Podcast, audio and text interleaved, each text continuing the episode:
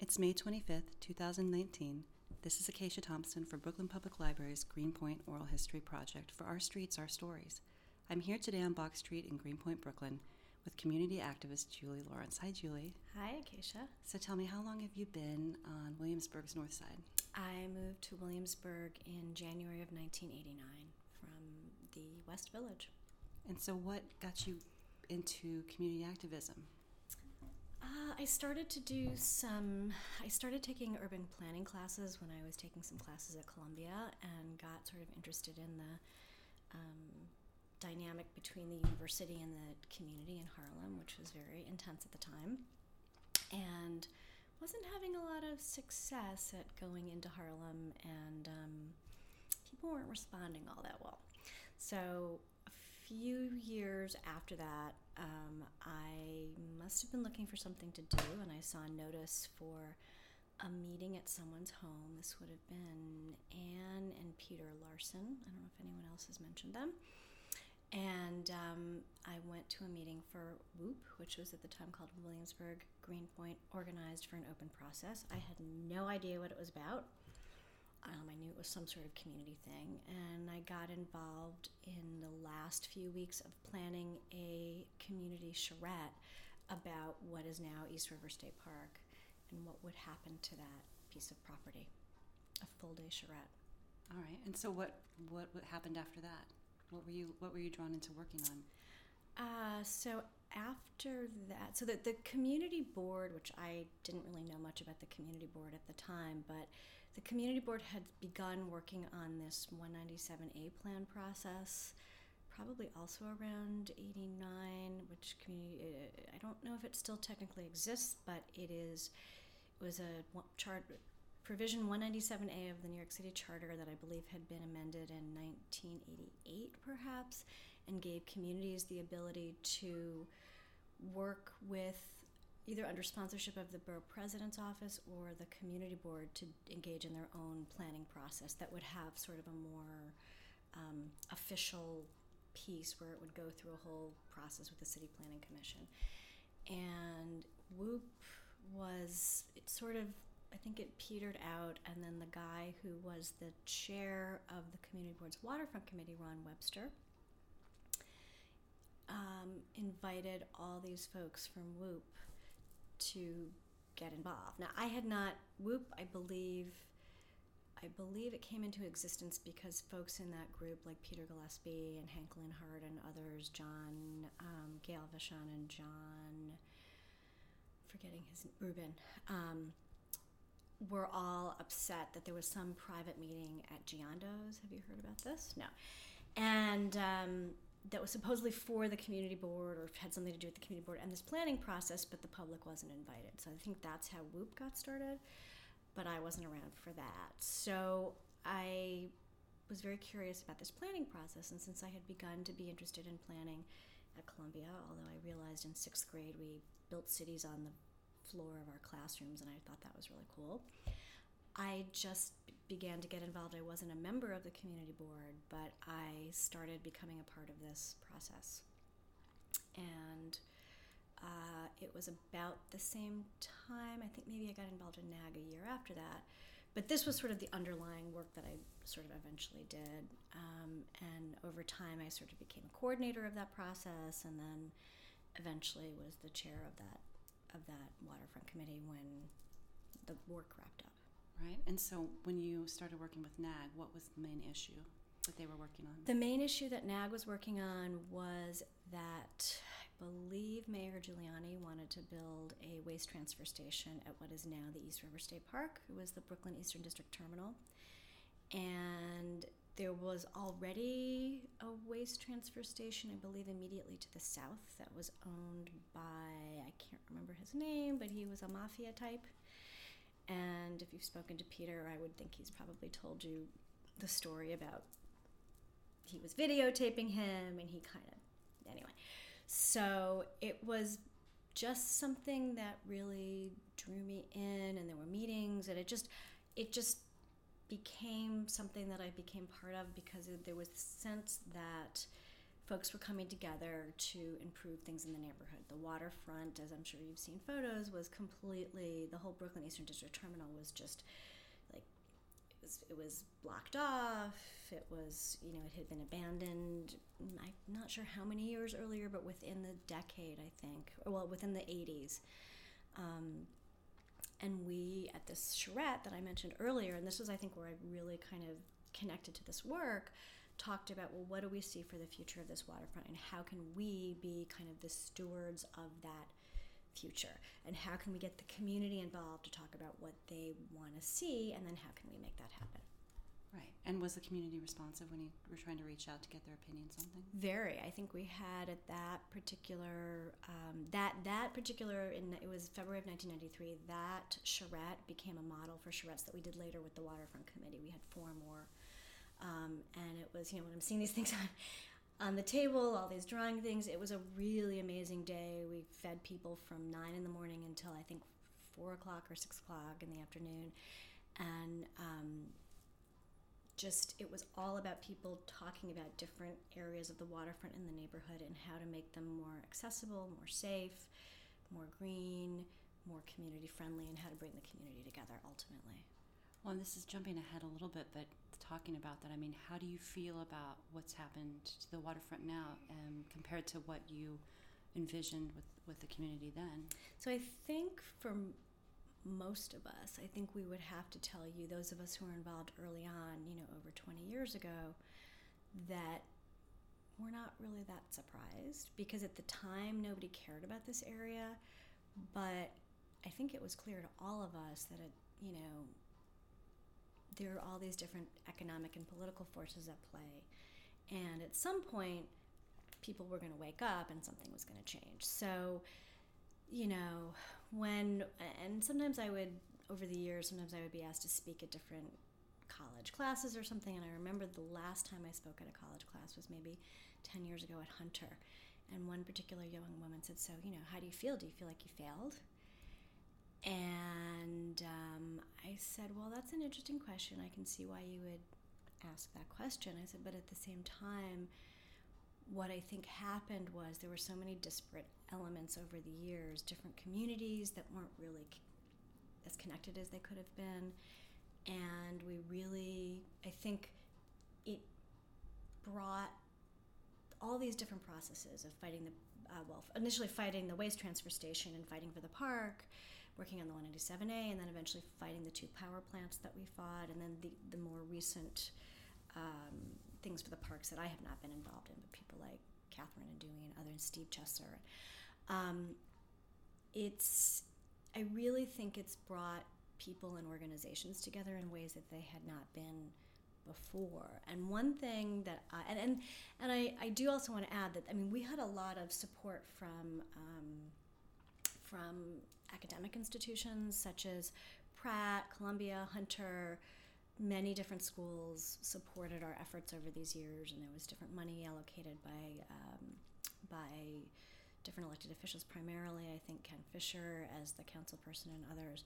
So we had some a number of consultants. Uh, Ron Shiffman from the what is now called the Pratt Center used to be called Pratt P I C C E D. Um, these were progressive and kind of leftist planners who were really interested in, in helping us and working with us. What did they do?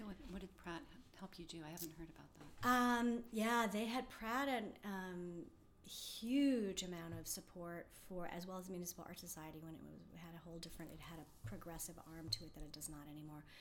They gave us tremendous amount of um, uh, technical assistance. This was for Eastern District Park. It was really for the 197A planning process. Right.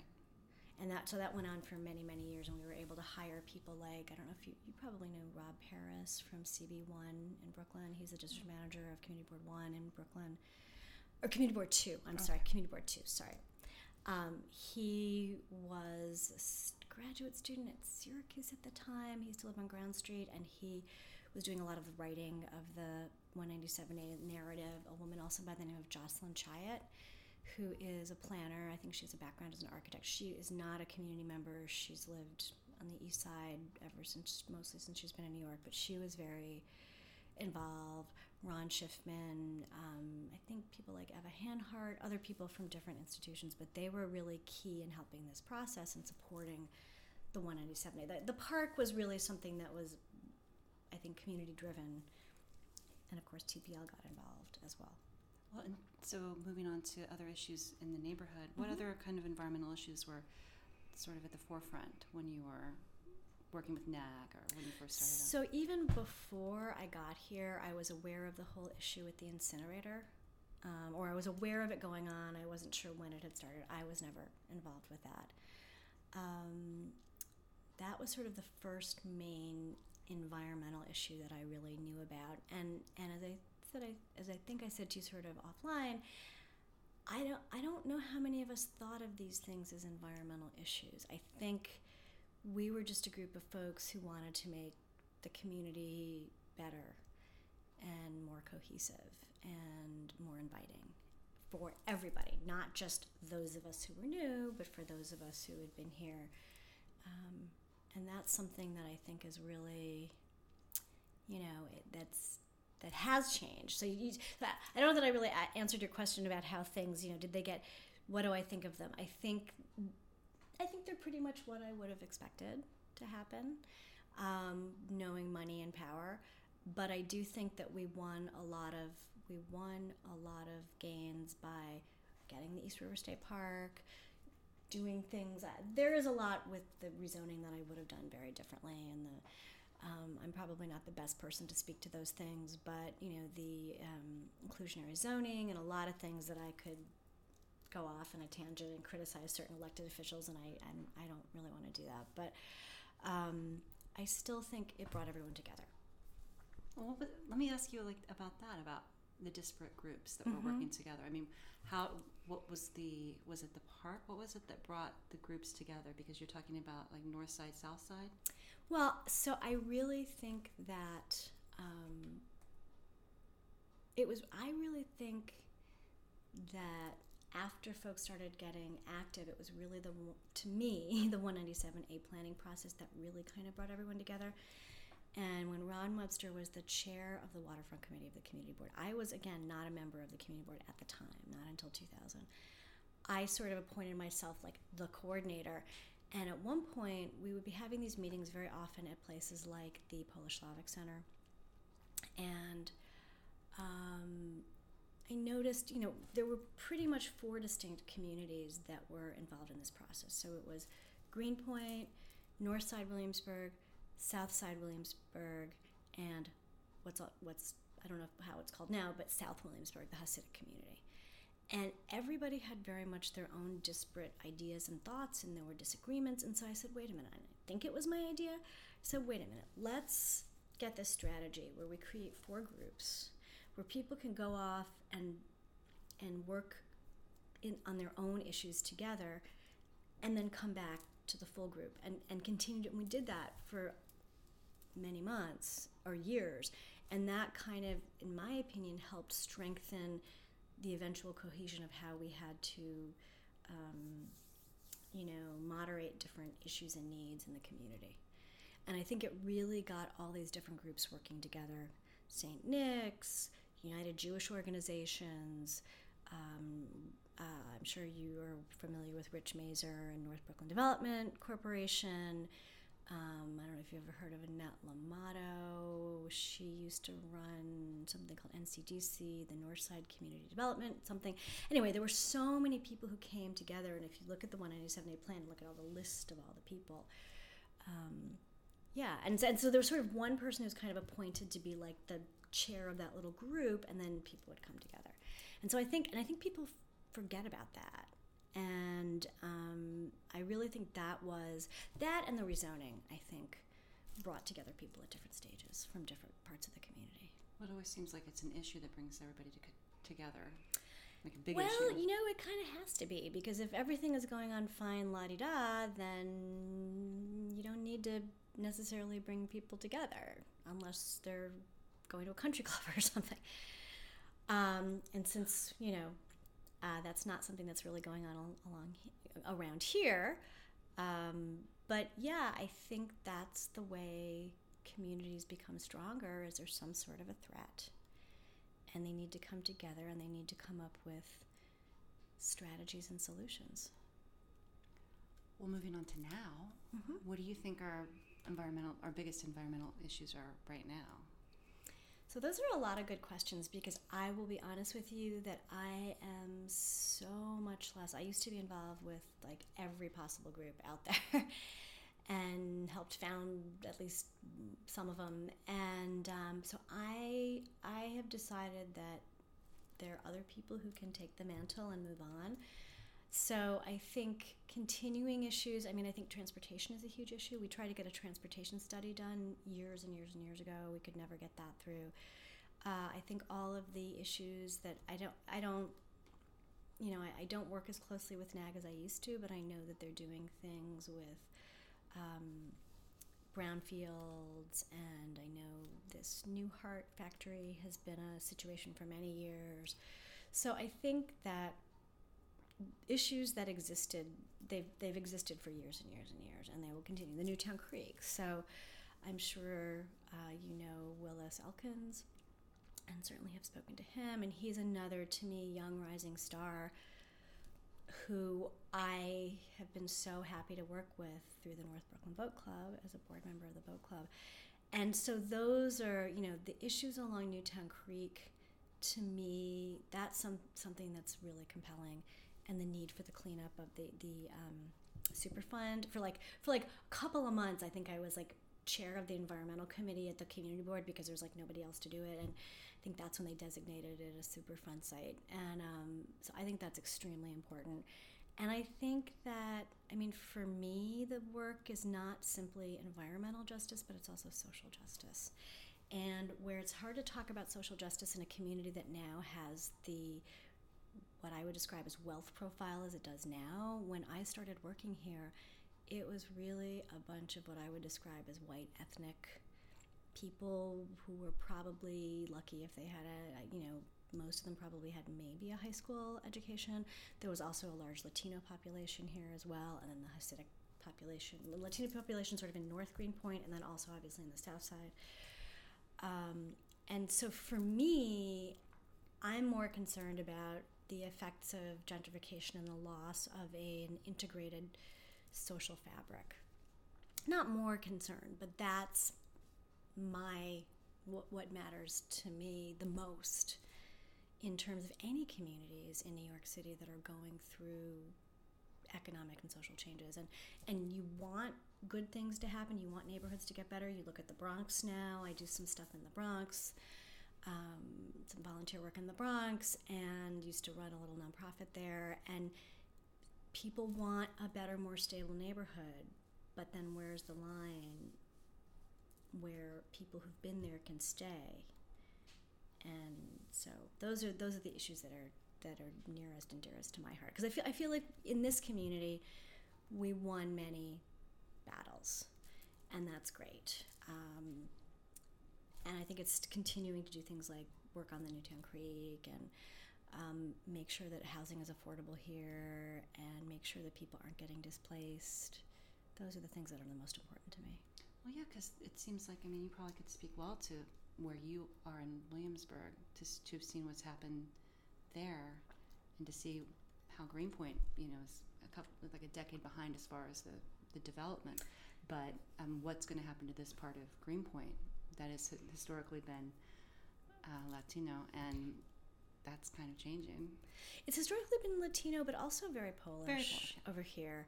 Um, and also a lot of artists. I mean, listen, ar- there were artists living illegally at GMDC for years and years and years in all of these buildings. And then, you know, something like 71 Commercial, which is in the process of legalization. So, I mean, there was just such a mix of, of people always. And that's, you know, the question that everybody asks where in New York, where anywhere. Like you, you know, I read the New York Times, and every city in the country is having some form of gentrification. You want to see positive changes. You want to see new businesses, but you also want to see middle income people and low income people and wealthier people all being able to live together. Right. When you talk about money and power being the things that sort of mess this all up for everybody, how, what do you think how do you think things could change around here? I mean, I know that everything is already set up, but with your experience, like how do you keep a community like this together and still have the the changes where you you get the riverfront to be cleaned up and made accessible and parkland?